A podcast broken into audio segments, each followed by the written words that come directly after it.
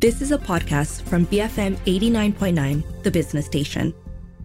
It's time for football. Salah. Escape Cancelo. Off brilliant from Mo Salah. And still, Salah. Oh, sensational!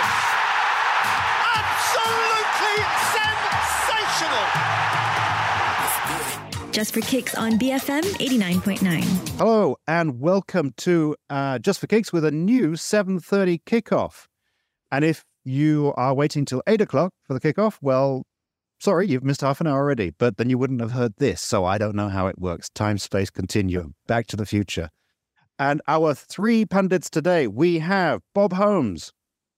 Hi, everybody. Uh, I suppose the thing to do would be to do a Jurgen Klopp and complain about these early seven thirty kickoffs, wouldn't it? I, well, we're not complaining. This is, this is promotion. We've been promoted to the Premier League now. Well, seven o'clock is the Premier League. We're the Championship now. So, um, and we have uh, Kishnan Sundaresan. Hello, hello, everyone. Good to be back. Still glowing from meeting David Beckham, which we're going to talk talk about later. And uh, all the way from the home of football, T M, uh, Qatarland, uh, it's Des Corkill. Where I hope uh, that the Asian Cup is coming over as a, a really good event. Being here is fabulous, but I'm wrapped up in it, of course. Uh, I've loved the drama, loved the penalties, loved the uh, uh, the V A R incidents galore, and uh, really looking forward to the quarterfinals. Well, in today's show, we're going to talk Asian Cup and then Premier League. So let's start with the Asian Cup. And, well, let's start with you, Des. Uh, it's now quarterfinal time, and we're going to have... Well, obviously four matches. Tajikistan versus Jordan, Australia versus South Korea, Iran versus Japan, Qatar versus Uzbekistan. That's just over fifty percent of the teams which we would have expected to get to this point. Um, have there been surprises in this tournament? Uh, there have. There have been loads of surprises. Um, one of the levelling up uh, things has been something Malaysia have been doing quite well. It's, it's, it's use of the um, naturalisation uh, rules, but also... Uh, working on your diaspora. So I did the Syria, uh, Syria game uh, the other day against Iran that went to e- extra time and a penalty shootout. And Syria, with including uh, uh, Khalil Eliaf, who's going to be playing in um, uh, Johor, uh, Johor next season, uh, they surprised everybody by arguably having a real chance, only going out on penalties to Iran. But most of their team, or the heart of their team, is made up of players from the Argentine League who have suddenly found Syrian parentage, uh, which... Sorry, haven't suddenly found. Always had Syrian parentage, uh, but the football team have suddenly found that uh, they are eligible to play for Syria. And it's really leveled the playing field in this uh, Asian Cup. Yes, the big boys are still likely to do well. I still reckon Japan are going to be the favourites. But it has been really good to see um, that the, the, the, the levelling up of Asian football. Indonesia did well to get through.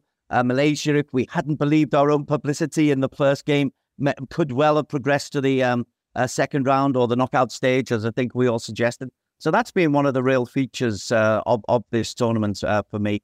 Obviously, though, the big boys are going to be there. The romantic story, by the time we go to air, they may be out, but the romantic story being Tajikistan and the craziest, charismatic uh, Peter Šegrt as their, as their coach. Uh, having met him in person a couple of times now, he is as charismatic, he is as uh, nutcasey as he, uh, as he seems, but he's also got a very astute football brain Uh, to get Tajikistan so far into the tournament. So it's been it's been great fun, but I am anticipating that the, the bigger nations, plus Qatar, uh, are going to make it through to the final stage. Yeah.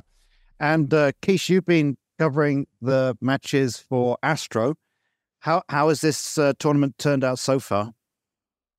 Oh, it's been it, it's been pretty exciting. I mean, the, the thing that I've enjoyed the most about about the the last one month is on one end you've got the African Cup of Nations that's, you know, serving some of the biggest upsets that, that we've seen in the history of the tournament.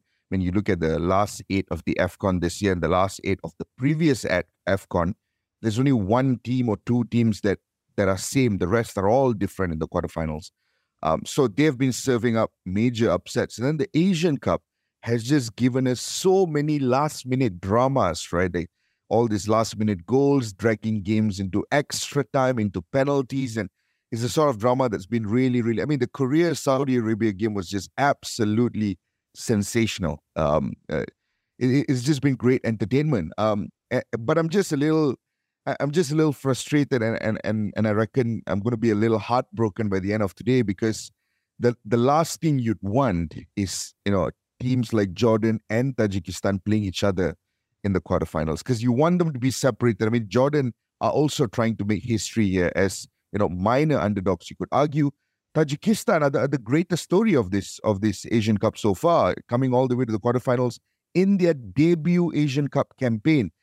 And unfortunately, only one of them is going to go through uh, to the to the semifinals, which is a bit, you know, heartbreaking. And and I, I would have loved to see both of them stand a chance. But um, yeah, I'm really, really, personally, I'm really, really rooting for Tajikistan. We saw them in Kuala Lumpur at the Pesta Bola Merdeka finals. We got a glimpse of Peter Šegrt and just how charismatic and, and cool of a of a head coach he is. And I'm just hoping that the Tajikistan story continues beyond today. And uh, Bob, one of the talking points of the, the the last round was Roberto Mancini, the coach for Saudi Arabia, walking out even before the penalty kickoff, uh, uh, the penalty shootout had finished. I bet you're ju you're you're raging at that, surely, aren't you? Uh, I did. I didn't see it. I, I have to uh, say that I, I'm adopting the Arsene Wenger um, policy here. No, I didn't see it, so it would be unfair to comment. Um, but um, Man Mancini, I mean, he is uh, he is noted for being a bit of a temperamental uh, guy on the touchline. Mm. Um, I remember remember when he was at Man City. You know, he uh, he really went through the ringer. Uh, there, and I don't, I don't, I'm not surprised that yeah. he that he did walk out anyway. Put it well, like that. I'm disgusted on your behalf there. Bob. Two theories to this one, though, Cam. Uh, what, uh, once you, what one is discussed should have been with the team. The other one is that uh, he's being paid a, a lot of money uh, to to manage Saudi Arabia, and he's trying to change a whole culture. Uh, what he was doing there, he's tried to make statements galore by playing a sixteen-year-old in one of their group games, by dropping uh, some of the big star names, Al Faraj, uh, before the tournament even began. And one of the, the, the, the things that we, we are hypothesizing is that he's completely trying to change the Saudi culture. Saudi Arabia is going through immense change on the ground. And in football, they're, they're nearly there, but they never do well in World Cups. Yeah. They get two World Cups, but never do well in World Cups. And the theory is that Mancini is trying to set such high standards that doing well in the World Cup is, is the bigger target. Uh, I'm, I'm with everybody else, though. It was it was horrible what he did. But that could be method in his madness. I can't see him being sacked, you know, uh, simply because he's on uh, that, that uh, so much faith has been put in him changing the culture here. It's a very interesting and it, one. And to sack him might break the bank in Saudi Arabia. You never know. Um, uh, Kish, very quickly, have any players cropped up that you think we're, we will be seeing in the Scottish League next season? I don't know Scottish League or not, but... Well, uh, a lot of Asian players out there. E Japan, Ebozbek, I think most Japan play there. Ebozbek Fezulayev of Uzbekistan. I mean, he's absolutely incredible. He's a twenty-year-old attacker. Uh, and at the age of twenty, he's already playing for C S K A Moscow in the Russian League. Um, and and he, he's just been he's just been really, really good. I mean, Uzbekistan, the, the biggest name before this has always been Jaloliddin Masharipov. He's always sort of been the, the talisman of the team. But in this tournament, besides Masharipov, who has been pretty decent, Fezulayev has just stepped up. Scored one goal in the group stages, scored the winner the other day um, against Thailand, and he's the one to really keep an eye on, because I think bigger clubs in Europe are going to start coming after him. Mm. Okay, well, uh, Asian Cup continues, and we will return to it as it goes along. But for now, we're going to take a break, and when we come back, it's going to be Premier League, I think, pretty much all the way. Here on Just For Kicks on B F M eighty-nine point nine. More football when we come back. Just For Kicks on B F M eighty-nine point nine. Just For Kicks on B F M eighty-nine point nine. Welcome back. And now we um, will be looking at the Premier League matches that happened in the midweek. And uh, and then later we're going to preview the ones coming up over the weekend. A lot of games suddenly. I don't know. First of all, is the winter break over? Did it happen? Was there a winter break? I, there's nodding of heads, and I didn't notice it myself. Well, I think it was a success because it was ex it was supposed not to be noticed. The broadcasting continued. It was just a fewer games than usual on certain weekends. That's all. Oh, so I think oh. they got away with it. Okay. So uh, we're going to look back at the matches in chronological order, actually, for the first time, but also in order of importance, because Bob Holmes, we're going to start with Nottingham Forest one, Arsenal two. I uh, noticed that a lot of Arsenal fans were very displeased with the team's performance, but I thought, well, you know, they got the job done. Uh, Arsenal did what they had to do, and they did it okay. Yeah, well, some Arsenal fans are a bit hard to satisfy, aren't they? Mm. Um, they wobbled a little bit at the end. Um, but uh, they sh they shouldn't have been in that position. I mean, they were clearly superior to Forest, a makeshift Forest side, um, and it was uh, the guy that Forest had been missing for three months, uh, Taiwo Awoniyi, who got the goal, and it really does make you think that uh, had he been playing this last three months, Forest wouldn't have, wouldn't quite be in the mess that they are currently in. He's a vital player, and his strength, um, scoring the goal, I mean, he only prodded it into the net, but the strength he showed in shrugging off Saliba was uh, something that um, Mikel Arteta might have noticed. Uh, he was like brushing a fly off. Um, so Awoniyi is a very good player, and uh, I don't think Arsenal were at their best. But uh, and they and they've got Liverpool coming up, yeah. So perhaps that influenced the Arsenal fans' criticism. It certainly didn't. They didn't look as if they could beat Liverpool. Put it like that on that showing. No, I mean the first goal was a gift from the Forest keeper. Um, so Who, bad. Whose days are numbered, I believe. Well, they are definitely. He was so bad that um, they've replaced him already. Mm. Um, A former Arsenal keeper as well, former Arsenal uh, reserve keeper, Matt Turner, United States number one keeper, but an elementary mistake. Um, so Arsenal, well, I mean, they they passed it around quite well. They uh, Emile Smith-Rowe got a run out um, after, you know, he's, he's gradually coming back, hardly featured at all last season. So, I mean, it, it's not all gloom and doom for Arsenal. Uh, Jesus got onto the score sheet, courtesy of Turner. Um But, uh, yeah, I, I, if I was an Arsenal fan, I'd be thinking they've really got to up their game on uh, Sunday night for Liverpool. Wow. Uh, Des, uh, you know, American sports fans, they get so bemused and angry about the concept of a, a game ending in a draw. Um, it, it upsets them. Fulham nil, Everton nil, but forty-two shots, ten on target, no goals. It was pretty entertaining.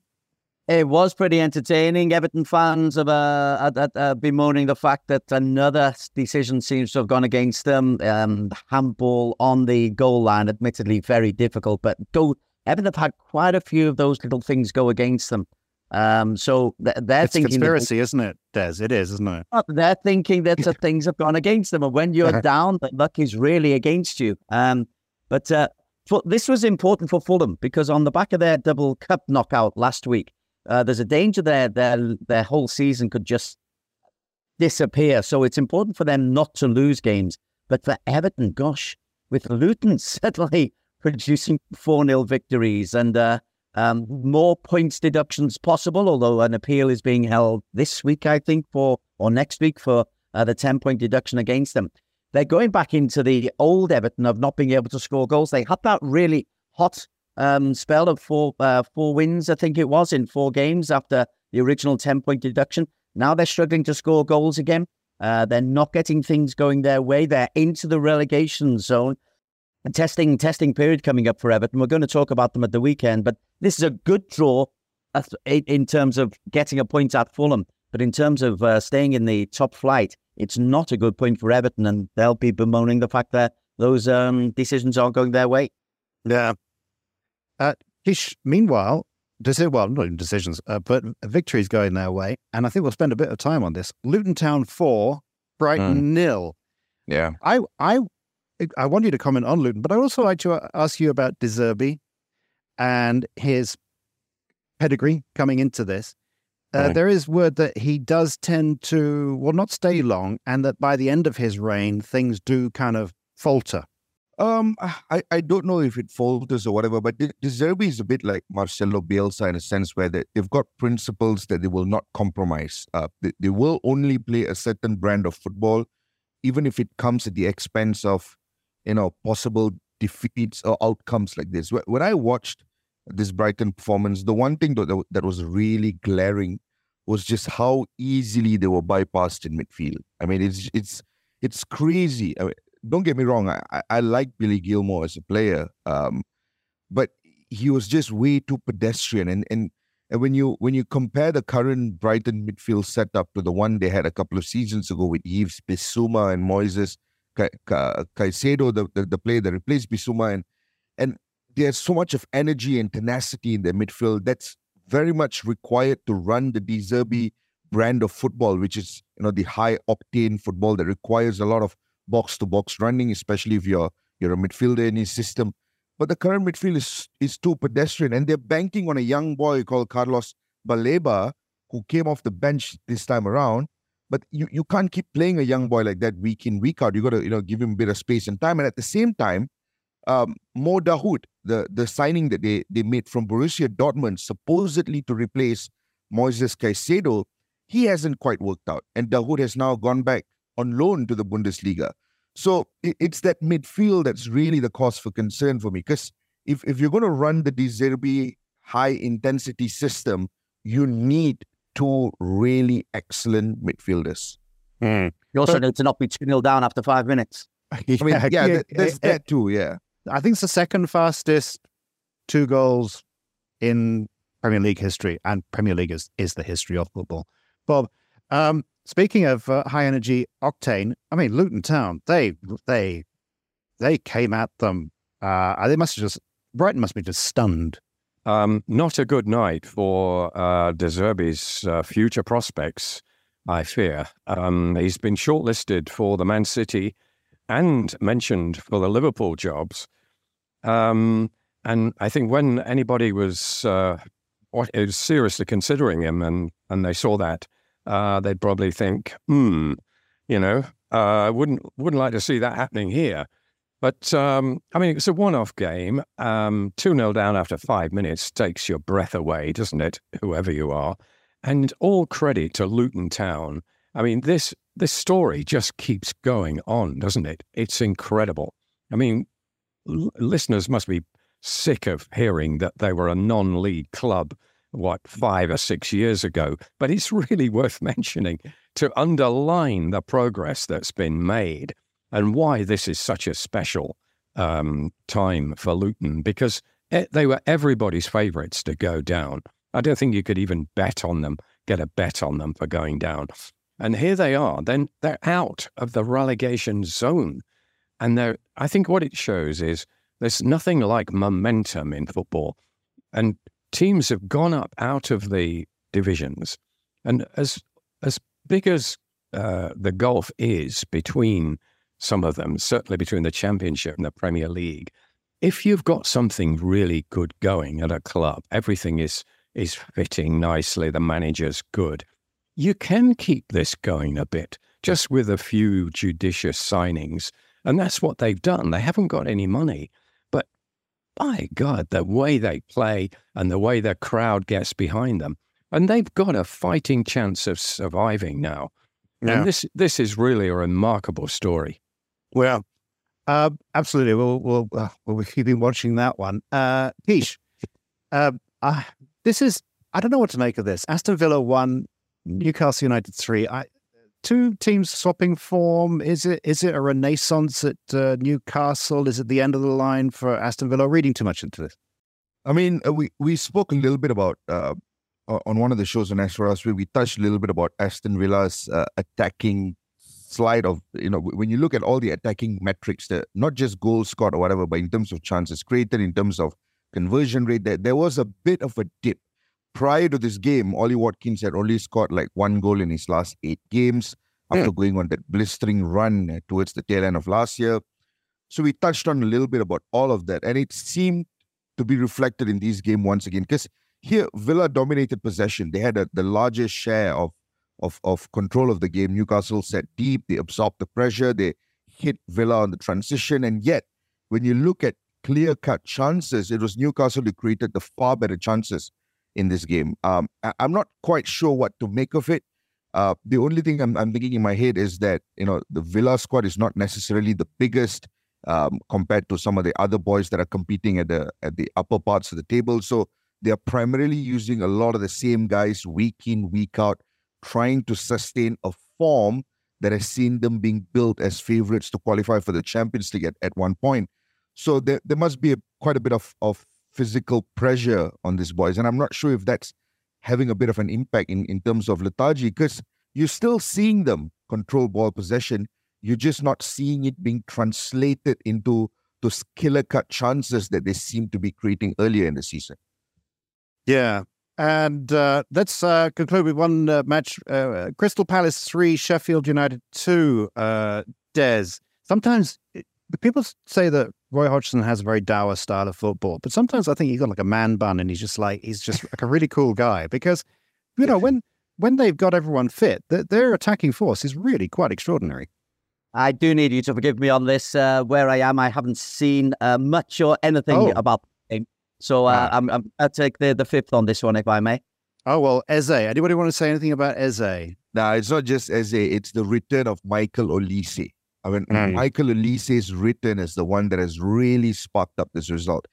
I mean, don't get me wrong. I, I, I'm still going to be critical of Roy Hodgson. I still think he's far too conservative at times, because the amount of attacking talent that this Palace side has, You, you, if, if you give them, if you hand it to a manager that's a bit more progressive, they will just be scoring goals for fun. They've got one of the best attacking departments in the Premier League, in my opinion. Uh, Eberechi Eze, uh, Michael Olise, these two players would walk into any of the top six teams. In fact, they are being scouted by the by the top six teams as we speak. Yeah. So uh, Olise has been out for a bit, and his return, I mean, some of the combination that he played with with Eze on the day, there's a lot of those clips going around Twitter at the moment, just, you know, little snippets of of combination between Eberechi Eze and Michael Olise. It was really, really, really fun to watch. These guys are, they, they remind me of proper street footballers, you know, the way they play off intuition. It's, it's really amazing to watch. Yeah, Crystal Palace and Roy Hodgson are exciting. Only well, because of Eze and Olise. Well, that's all. That's what you need. You get the players who are exciting, and then you are exciting. It, it, it is a lot more exciting. It, it, individuals can make a real difference. We just spoke about Newcastle. Sven Botman's back, makes yeah. a huge difference to Newcastle. Uh, for Tottenham, Michael van der Ven and James Maddison are back. It makes a huge difference. Yeah. Yeah. So, although we talk about teams, there are certain key players within teams, and Olise at Crystal Palace to carry on that. They seem to be the uh, the talisman. Used to be Zaha for so long at uh, a Palace. Looks like Olise might be the new talisman there. Yeah. Well, uh, we take a break now, and when we come back, uh, well, it's the big ones that happened over the week: uh, Liverpool, Man United, et cetera. Here on Just for Kicks on B F M eighty-nine point nine. More football when we come back. Just for Kicks, B F M eighty-nine point nine. Just for Kicks on B F M eighty-nine point nine. Welcome back with myself and Bob Holmes, Des Corkill and Kishnan Sundaresan. And now, Des Corkill, I know you've been busy with the Asian Cup and you haven't been able to watch everything, but I do know that you would have been keeping in touch with uh, issues at Liverpool F C. Uh, Liverpool four, Chelsea one. On the last show, we talked about Klopp's uh, announcement of his departure, but we haven't canvassed your opinion on this. Uh, how do you feel about that? Uh, obviously, very, very sad, because he's uh, wonderful, not only for Liverpool Football Club, but for the city of Liverpool as well. He seems to to buy it. And whoever has to take over, uh, be it Roy Hodgson or whoever, whoever, whoever, whoever has to take over has really got to buy into the fact it's more than just a football team you're taking over. All, all the other names being thrown around are, are coaches, but they need to buy into the city. It's a strange old city, and you really need to buy into it. And that's what Jurgen Klopp has done. But he's also developed a team that, um, okay, there's there's big money. There's huge money spent on Alisson and, and um, Van Dijk, et cetera. But he's bringing, bringing kids through. Uh, but Connor Bradley in the uh, in the four one, mm-hmm. It's not a surprise. There's another kid who's gone on loan to um, Dundee uh, called Owen Beck, who Liverpool are expecting to come through. Uh, Morton's coming through. You look at the age. Harvey Elliott's a young uh, a young player who's kind of, well, although he came from Fulham, has been brought through the system. And Jurgen Klopp has produced not one team, but he's now in the process of producing a second team. And he's going to be leaving Liverpool Football Club, wherever they finish this year, he's going to be leaving them in very, very good hands. So while I'm, I'm obviously devastated that uh, uh, for Liverpool point of view that he will he will be leaving, he's he's going out in the right way, in the right fashion, leaving a, a really good uh, project for whoever comes uh, on on board. And you never know if they carry on playing like they did against Bournemouth and against Chelsea the other night, where they were dynamic, they were forceful. They had a little bit of fortune with uh, one or two decisions that might have gone against them um, when Chelsea uh, tried to make a comeback. But Liverpool were outstanding, just outstanding against yeah. Chelsea. And it seems like the players uh, have said, OK, Jurgen, you've, you've been so good to us. You protected us. We're going to give this one a real go right the way through to the end of the season. And that was a, a fabulous performance. Uh, I'm really looking forward, and I'm normally very nervous about uh, the, the games against Arsenal. But I'm really looking forward to this because I, I can see Liverpool trying to go out with something really special because Jurgen Klopp has been such a fantastic manager. And uh, uh, looking forward a little, you you would be very happy, presumably, with uh, Xabi Alonso? No, I, I, he's only done it for a year. I, I really don't have a, a, a firm opinion yet on, on who might do it, but it's more than a football project. That's what I'd say. Xabi Alonso get, gets Liverpool as a city. But it's um, it's more than a football project. That then that's Ange Postecoglou. That's all there is, you know. It's like, you know, Mister Emotional. You know, somebody of that ilk is. Yeah, is required. How many are there of that ilk? That's the problem. That's yeah. the problem. Only Jose Mourinho. To no, Liverpool. Oh, that would be absolutely blockbuster. Never happen. It will never. Okay. Well, speaking of Jose Mourinho, uh, Kishnan Sundaresan, uh, um, Wolves three, Man United four. Uh, Manchester United are, are back. They are. They're good again. Rashford's good. Their goalkeeper is. They they have a goalkeeper and. I don't know. It's like, what What does this mean? What does this mean? I mean, Cam, at, at the risk of sounding like a, like a broken record, at the risk of sounding like a, like an individual with zero capacity for any ounce of happiness, um, you know, because United won the game, but I'm yeah. still saying the same things. You, you, you remember when we had that two all draw with Spurs and we did the show a few days later, and I remember you asking me the same question. Well, it was a draw with Spurs. It was a decent game. It was entertaining. Surely there's something to be happy about. But it the game just showcased United's inability to just have any sense of control over football matches anymore. It's so chaotic. What Whatever they do in the context of a ninety minute, it's so chaotic. They could be one nil up, they could be two nil up, and they would lose all their heads and just concede and just, you know, drag games into unnecessary territory. And it, and and and this was the same outcome as well. Yes, I know we scored four goals on the day, which is a real positive. But uh, how, you know, you have Lautaro Martinez back, you have Casemiro back, you arguably have the defensive setup that you've been craving for. Um, you know, Kobbie Mainoo is in the form of his life as well. And you still concede three goals against Wolverhampton. You still struggle to have any sort of control over the football game. There's just so much of chaos in every part of, of the pitch.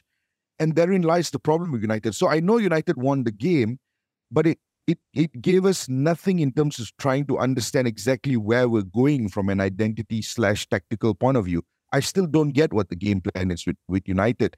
And at, at the minute, it just feels like every game that comes, all we do is just embrace the chaos and just deal with whatever that happens on the pitch. And it's it's not a it's not a sustainable method if you want to be a functional football club. Yeah. So uh, Bob Holmes, Man City three, Burnley one. Uh, Man City very good, et cetera, et cetera, blah blah blah. Let's talk some more Manchester United. So uh, what yeah. what what what would I, they the one of the key things about Fergie's United was that that last five ten minute. Blitz. They're never going to give up. They're going to do it. And they did that uh, uh, in this match. And that's a good thing, isn't it? Well, they did, but they conceded in the last uh, couple of minutes as well, didn't they? They conceded and they scored. Um, but uh, I, I'm surprised that uh, Keish actually didn't mention the goalkeeper in all that. I think being very kind there, Keish. To me, Onana, I think he's cost them quite a few points this season. And European uh, qualification. Uh, I think he's a dud. Uh, and I, I go on about this goalkeeping thing uh, because I think the primary purpose of a goalkeeper is to keep the ball out of the net. And I cannot believe there hasn't been more criticism of swapping David De Gea, who was the Golden Gloves winner last season. That's the, few, uh, the most clean sheets kept by a goalkeeper in the Premier League. For this clown, uh, Onana, just because he's better with his feet. Last night, or this morning rather, he, there was a shot blasted straight at him. He had his arms outstretched as if he was a, a player who couldn't handle the ball. And it hit his chest and then went into the net. It glanced off his chest. Doesn't he realise he's entitled to use his hands? I mean, really. Oh, it's very harsh. It bounced think, off him and onto a defender who then and, and that, knocked yeah. it back. Why didn't he catch it? Why didn't no, he try to catch but, it? And but, he did but, make one goal with that playing out from the no, back. No, but, but, well, but can I, I just I, ask this? Can I just ask this to Bob then? So how, how, what, what do you think explains a goalkeeper who was one of the best in the world last year, who was absolutely sensational in the Champions League final, who had an incredible record over the last five, six years, coming to Man United and all of a sudden just crumbling? Oh, oh, I can answer that. Uh, he went to Manchester United and then he crumbled. so, uh, well, just, I, I don't know about the best a, in a, the a world. Very, I'll just pluck out a very simple stat, right? I mean, we talk about goalkeepers needing to save, um, but the other issue is that Man United's defence and Man United's midfield has offered Onana absolutely no protection at all, to the point where Arsenal have faced fifty-seven shots in the Premier League this year. Man City have faced sixty-two shots in the Premier League this year. Liverpool have faced seventy-two shots in the Premier League this year. Man United have faced one hundred six shots in wow. the Premier League this year. That's the amount of room that you're leaving Onana to deal just by himself. Wow. And as a result, you leave a goalkeeper that exposed, you destroy his confidence. Yeah, but look at That's the howlers. I, well, Kish, uh, look, well, well, how many well, are these absolute no, yeah. howlers? Absolutely. We have to take a break now, but I know ordinarily, I perhaps we will in, in uh, part four, uh, turn to our goalkeeping expert, Des Corkill, to have his opinion, because I would love to know. Uh, when we, we look at look forward to the matches coming over the weekend here on Just For Kicks on B F M eighty-nine point nine. More football when we come back. Just For Kicks, B F M eighty-nine point nine. Just For Kicks on B F M eighty-nine point nine. Welcome back to part four with me and Keisha and Des and Bob. And as promised, we now get uh, the opinion from the goalkeeper who plays at the highest level, uh, Des Corkill, who's actually broken every bone in his body as a goalkeeper, apparently. Um, what do you think about Onana? Well, can I talk about David De Gea first? I, I think he was treated awfully. I thought he was magnificent for Manchester United. Uh, for a long time, he, he he set some remarkable standards that he dipped down to just a little bit. And he was let go because he's not particularly good with the ball at his feet. He's, he's not awful, but he's not good with the ball at his feet. And Bob made the great, great comment in the, in the last uh, part. The goalkeeper's main job is to keep the ball out, but also to organise the players in front of him. Now, there may well be a system, and Kish came up with uh, fabulous stats there, one hundred seven shots against. That's a, a lot against you. But a lot of that is to do with uh, how you're organised. How, and your goalkeeper's such an important part of that organisation. The big uh, the, the big thing about Peter Schmeichel, yes, he had uh, good centre-backs, great centre-backs in front of him, but he also organised them. He... Uh, He, he he reduced the number of shots. He played his percentage as well. Um, and David De Gea, I think, did something very similar. He was an organiser uh, in, in a more settled team, admittedly. And and this this um, fetish almost for having goalkeepers who can pass the ball sixty yards for one or two assists in a season compared to the four or five goals that may be stopped by uh, a, a better shot stopper, et cetera. I think that that is a, an overall discussion worth having. But United went down the route of Onana. They've gone down the route of um, being more open because they are easier to get shots off against. Great stats, uh, Keish. Uh, you should try that in a professional capacity. But um, it, it, it's, it just says something to me about the way football is going and what is expected of goalkeepers. Clough had the, Bob's, Brian Clough had the perfect way. Your attackers attack, your midfielders get... Uh, win the ball in midfield and give it to the attackers. Your defenders defend, and your goalkeepers keep the ball out the net. It's it's uh, very simple game that's been made increasingly complicated as we go through the years. Okay. Um, Bob, speaking of uh, Brian Clough, uh, Bob, uh, we, we've left out one match, which I'd like us to do quickly. Tottenham Hotspur three, Brentford two. And I don't know if this was uh, breathtaking from Tottenham Hotspur or scary to watch if you're a Spurs fan. Uh, but Timo Werner um, seems to be coming good. He's found his yes. position. Yes. Um, we, we've talked about him before on the show. Um, he was, uh, I mean, he had a lot of bad luck at Chelsea, um, but he, he did enough to uh, become a cult figure among Chelsea fans. Now, that's that's not a bad effort if if you're not scoring, is it? But for trying, he gave two hundred percent, and he's very quick. And I think it was a, a, a brilliant move by Spurs to bring him back. And I think uh, it's working out already. He's only played, what, two games, three games? Uh, but you can see a difference. He is very, very quick. And having somebody with that amount of pace up front is a huge asset. I mean, it's being appreciated right now because Son is, is absent in the Asian Cup. But even when Son comes back, I think Werner will, will have a place in the side. And it's also helped Richarlison. Richarlison is now scoring a goal a game, I think, for seven games in a row. And this is it's a guy... with his feet as well. Yeah. And this is a guy who was looking for psychological help a couple of months ago. Um, you know, so I wouldn't say Werner has done all that, but um, he certainly made an impact. And I think Spurs have, have actually got a really good chance of getting in the Champions League right now. I'd, I'd say um, I'd say they're probably favourites to come fourth, and I think they're managed superbly. And I I think uh, Ange Postecoglou is a dark horse for the Liverpool job because as a character, I think he's superb. Well, it's a bit soon though, isn't it? It it, it is a bit... a bit soon, but then it's it's soon it, it's soon for Alonso, as Des said. It's soon for De Zerbi. There are not a lot of ideal candidates around. The cupboard is pretty bare. Yeah. I mean, who you who do you go to? I mean, there's only one guy who, who who's on the on the podium with with Klopp, and that's Pep Guardiola, and he's not going to go. Who else is there?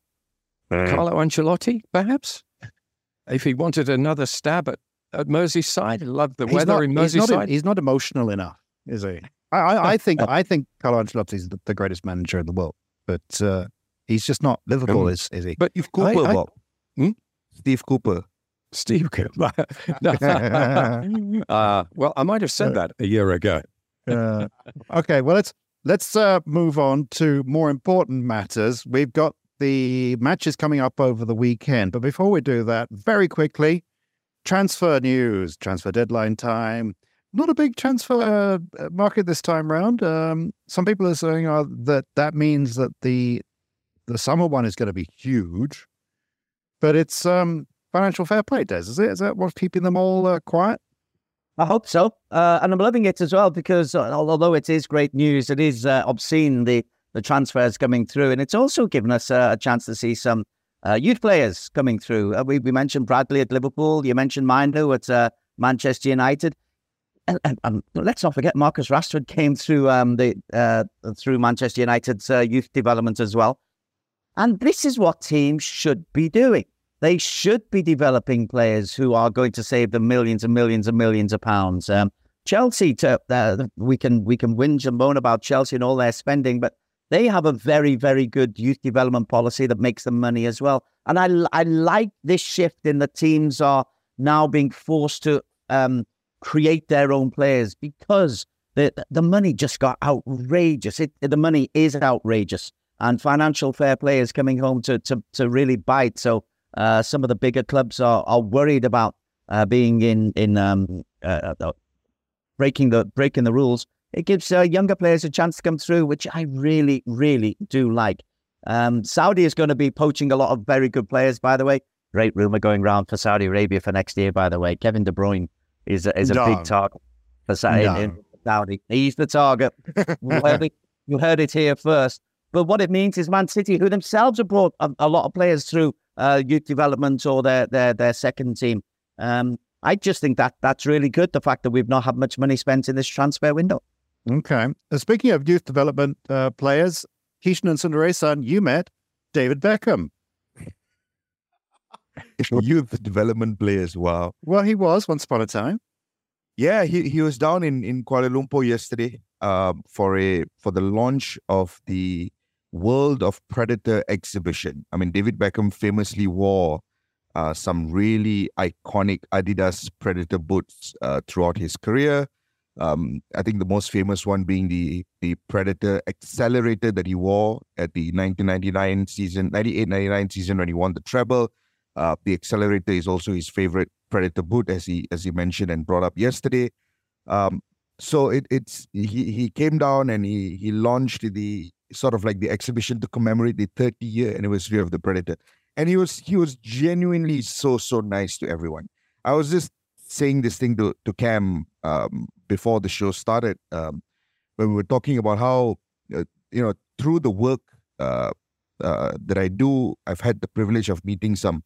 Some, you know, ex uh, Premier League players, some ex La Liga players, some, you know, uh, former World Cup winners. And some of them are, I mean, most of them are nice, but also a lot of them have a bit of, you know, agitation with, with when it comes to dealing with, with public, when it comes to dealing with, you know, requests for autographs and photos.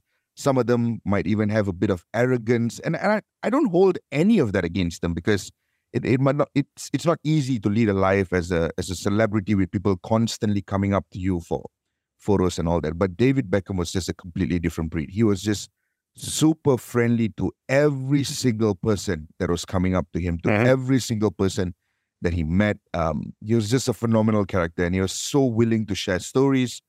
Um, and and it's uh, it's really nice that. Once in a while, you meet some of these superstars that you grew up watching in the television, and they actually turn out to be, you know, really nice folks, and and and that's just uh, genuinely, genuinely nice. Yeah. Well, as we fade down on uh, Keisha's microphone as he continues to gush about David Beckham, um, uh, we're going to get on to the matches. Before we do, I really want to know, actually, you two, Bob and Des, you must have met your fair share of your footballing idols along the way. What's your top ones that you've met, Bob? Did but, you ever meet Brian Clough? The niceness? No, I mean just just just because it was like, oh my God, it's. Do you? Do well, you know I'd met? say the ni the nicest guy actually that I've met in football was Kevin Keegan. Yeah, yeah, uh, he was incredible. He was rather like uh, Beckham, like, as uh, Keish described Beckham. He was he was tremendous. Yeah, gave yeah. you know extra time for. You know, I mean, nothing was too much trouble. Brilliant guy. And uh, Des, what about you? Uh, so I try not to go in for hero worship, but I once met Pele. Oh. And there was an aura about this fella that was just, uh, oh, it was phenomenal. And not far behind that was Zico, who came oh. um, with um, a team to play in Johor in the A F C Champions League. And I, I don't do selfies, but Zico, selfie, absolutely. Yeah. Uh, uh, so, okay. Zico and Pele, it's not a bad pairing. Yeah, yeah. Uh, Des Corkill wins. I think um, I met I've met Bob Holmes. Um, try, Could you do a selfie? Uh, not yet, actually. We'll do that one day. Um, okay, let's look at some of the matches coming up, and let's start with Bob. Um, let's choose for you. Uh, who do you want to choose? Uh, the, it's not the most amazing lineup of matches, but let's oh, say Arsenal, Liverpool. Uh, well, I was going to say, all right, let's, let's throw that one out to everybody. Arsenal, Liverpool. Yeah, well, it's a, it's a cruncher, isn't it? Um, I, we've, we've mentioned that Arsenal aren't uh, at, at their absolute peak. Um, they're not as um, in form as Mikel Arteta and their demanding fans would like them, like them to be, whereas Liverpool seem almost re-energised mm. um, by this uh, decision. Um, they they seem determined to send Klopp off, Klopp off with a bang, and uh, you you sort of re re-look at this whole thing again now. I mean, no one dared to mention the quad again after what happened last time, but they were within ten minutes of it two seasons ago. That's pretty close. Um, this this time, sights were set rather lower. I don't think anybody really fancied them to win the league this season. but they've surprised us. And when uh, when they qualified for the Carabao Cup final, arguably Chelsea were more impressive in the second semi-final uh, when they thrashed Middlesbrough six one than Liverpool were in edging past Fulham. And you thought, ah, this is a bit of a game on here. Liverpool will be favourites, but Chelsea were very much up for it. Now, after thrashing Chelsea, you're looking at it rather differently. And really, it would be a major shock if Chelsea were to, to win that game. And I think that it shows what Klopp has done and, and the esteem in which he's regarded in Liverpool, even in the Blue Heart. I mean, they know what he's done for the city, Everton fans. It, it's absolutely tremendous. A, a legend is leaving, and they want to give him the best possible send-off. And this, you, you have to contrast this with the way Manchester United played when Alex Ferguson initially said he was leaving. They had a very bad season. They got un- bundled out of the F A Cup, the League Cup early doors. They didn't get to the final of the Champions League. They came third in the league. And he, they were so bad that he changed his mind and came back again and achieved even greater things, built another great team and had another eleven years at the helm, which was what really made him an immortal. But the reaction of the Manchester United team to, to the news that he was leaving compared to the, the way Liverpool has reacted, it are absolutely night and day. Yeah. Um, uh, quickly then, guys, uh, Kishnan, uh, scoreline for this match. I'm going with Liverpool. I think it's going to be, uh, I'm going to go with uh, two one to Liverpool. Okay. Des? Yeah, I'm normally not confident about Liverpool go, but playing in London generally, but um, that they've been playing with such a high energy that I can see them doing this. And it, it's really important because, uh, yes, for all the club stuff, Man City are just going to be a runaway train for the rest of this season. And so if you don't win and City win, then the title goes, uh, the, the title, uh, the momentum of the title goes to Man City. But yeah, Liverpool, I think, to, to get a win, but Uh, it's going to be close to two one or a three two, but should be good. Really? Oh, I'm seeing a four nil to Liverpool. Um, uh, yeah, no, absolutely. Uh, okay. uh, Kishnan Sundaresan, um, let's maintain you on the Manchester United theme. Oh. Man United versus West Ham. I mean, West Ham are, well, you, I mean, you know, they're sixth. They're above Man United, but they, they need a win as well. Yeah, I mean, It, this is a, it's it's it's a it's a tough one, right? So obviously, coming off uh, the highs, the players will definitely be feeling the the highs of that of that win over Wolves. Uh, Kobbie Mainoo getting that that stoppage time winner. So the the idea would be to carry that momentum going into this game, but it's very difficult uh, to gauge which Man United we're going to get because it, it it was just a few weeks ago that we lost to this West Ham side two zero. Um, So I, I would not look past this West Ham side at all. I know they're inconsistent. I know sometimes they struggle to get results, but they've got more than enough quality to cause mm. us problems. What I do want to see is, uh, and I'm not expecting a lot, what I do want to see is sort of like a settled Man United starting eleven that, that sort of allows us to build some semblance of momentum. Because the first half of the season, there was just too many injuries to some of the key players. I think we really, really, really missed Lisandro Martinez at the back. Um, he's not back to his absolute best yet. It'll take a while because he's just returned from a long-term injury. But him coming back is is a really bright thing for us. And I, I, I'm really excited by the prospect of seeing Casemiro alongside Kobbie Mainoo, because you've got one guy who, you know, Casemiro is a he's a defensive protector and force enforcer and all that, but he likes to bomb forward and he likes to take uh, high-risk decisions in terms of making passes on the pitch, whereas you've got Kobbie Mainoo alongside him, keeps it simple, you know, is, is such a key component when it comes to ball retention. He holds the ball. So it's, on paper, it is supposed to give us some degree of stability in midfield. And hopefully just, you know, retaining these two for a bunch of games together without shuffling the pack, hopefully that helps United build momentum. So the next game isn't so much about West Ham, isn't so much about winning. As a United fan, I just want to see us build some form of momentum moving forward. Uh, Kish used the word hopefully a lot there. um, okay, well, hopefully they'll win. I mean, will they win? They'll win. Hopefully. Just say yes. Okay, that's the best. That's the best we'll get. Um, uh, Des Corkill, Everton versus Spurs. Spurs can be a bit hot and cold. This could be Everton's chance, they because they were hot just now. Time for them to be cold.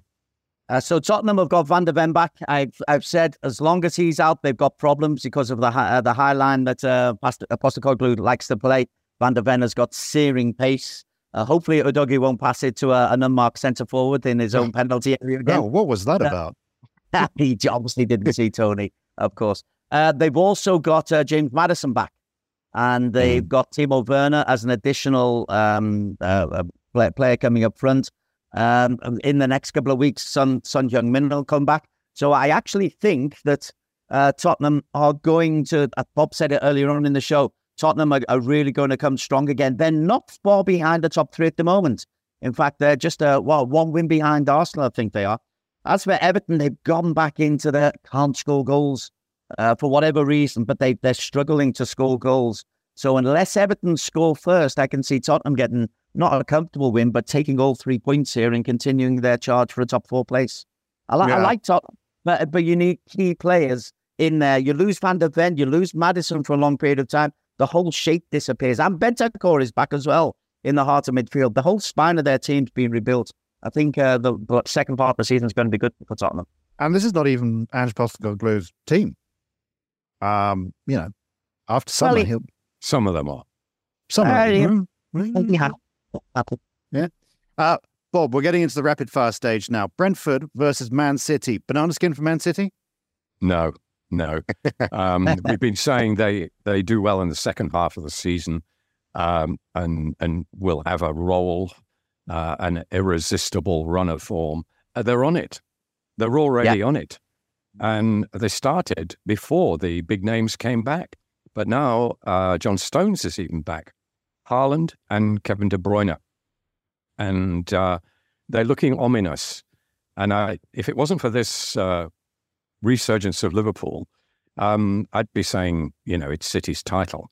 But I think Liverpool can, um, because of the extraordinary circumstances, and if they beat Arsenal, um, I think they, they, they could still do it. I, I think my money is on City, but I think it could be a close-run thing, which is no comfort to Liverpool fans, having been pipped by Pep um, so narrowly on a couple of occasions. Um, but uh, we'll we'll see. I, Man, Man City have got the um, you know the Champions League to defend, and they haven't been as convincing in that as they were last season. So we'll see. Okay, well, let's see if Kish and Des can uh, get the brief with rapid fire. Uh, more than Bob. Kish, um, uh, I'll give you a difficult one. Well, kind of difficult. Newcastle versus Luton Town. I'm going. It's Saint James's Park. Well, Newcastle will be buoyed by that win over Villa. I'm going for Newcastle here. Yeah, yeah, yeah. Unfortunately, yeah. Um, uh, and uh, Des, I'm going to give you Bob's one. Uh, Bournemouth versus Nottingham Forest. Uh, Bournemouth got another decent point last night. Uh, Forest are going through a... I, I don't know what's happening to Forest. I thought they'd be good to stay up. Bournemouth to carry on their good form, I feel. Uh, a point at the very least for Bournemouth, probably a win. Okay, there are some others. I think we're going to have to miss some. I will choose for you, finally, Bob. Chelsea versus Wolves. Are Chelsea back? Well, we thought so after the six yeah. over Middlesbrough. But um, I think... Uh, I think they're improving. They are getting there. I think Liverpool that night were absolutely sensational. I don't think Chelsea can be judged on that performance. Yes, actually, when when I saw um, Pochettino sitting on the bench for Chelsea, every time I see that, it's like, what's he doing there? It it just doesn't seem natural. It's like seeing a dog riding a bicycle. That that image always upsets me. So, uh, well, I want to bring it to the end now, and uh, I would like to thank. Uh, Bob Holmes, thank you very much. Thanks uh, for having me, and I uh, hope you enjoyed the show. Thank you, Kishnan Sundaresan. Cheers, guys. Enjoy the last few days of the Asian Cup. Well, yes, and Des Corkill, enjoy the last few days of the Asian Cup. I will do. Please stay up and watch uh, the Astro tonight. Uh, English commentary option, if you don't mind. I've got the Australia versus uh, Korea game. And then Uzbekistan. I'm looking forward to Uzbekistan against Qatar because yeah. I've got a real soft spot for the Uzbeks. But I think Qatar might just have too much with Happy Pakram. But it's been great here. And then Arsenal-Liverpool, of course. It's uh, what what a great weekend looking uh, looking ahead. And Kishnan, who's going to get through the quarterfinals? At uh, who do you who do you, do you think is going to? That's a that's a hard one. I mean, I, I, short and sweet. Japan still favourites to win the title. Um, I think Jordan could be the major dark horse this year. I I think Australia. I think. Uh, that it's just it would be like them to just sort of just sneak through. So, uh, well, that brings us to the end. Um, myself, Cam Russell, and our producer, Hanif Baharuddin, thank you so much. Join us next time at seven thirty here on Just For Kicks on B F M eighty-nine point nine. The magic, the might, the majesty of Manchester City, champions twenty twenty-two. For more football, tune in Mondays and Fridays at eight p.m. Just For Kicks on B F M eighty-nine point nine. You have been listening to a podcast from B F M eighty-nine point nine, the business station. For more stories of the same kind, download the B F M app.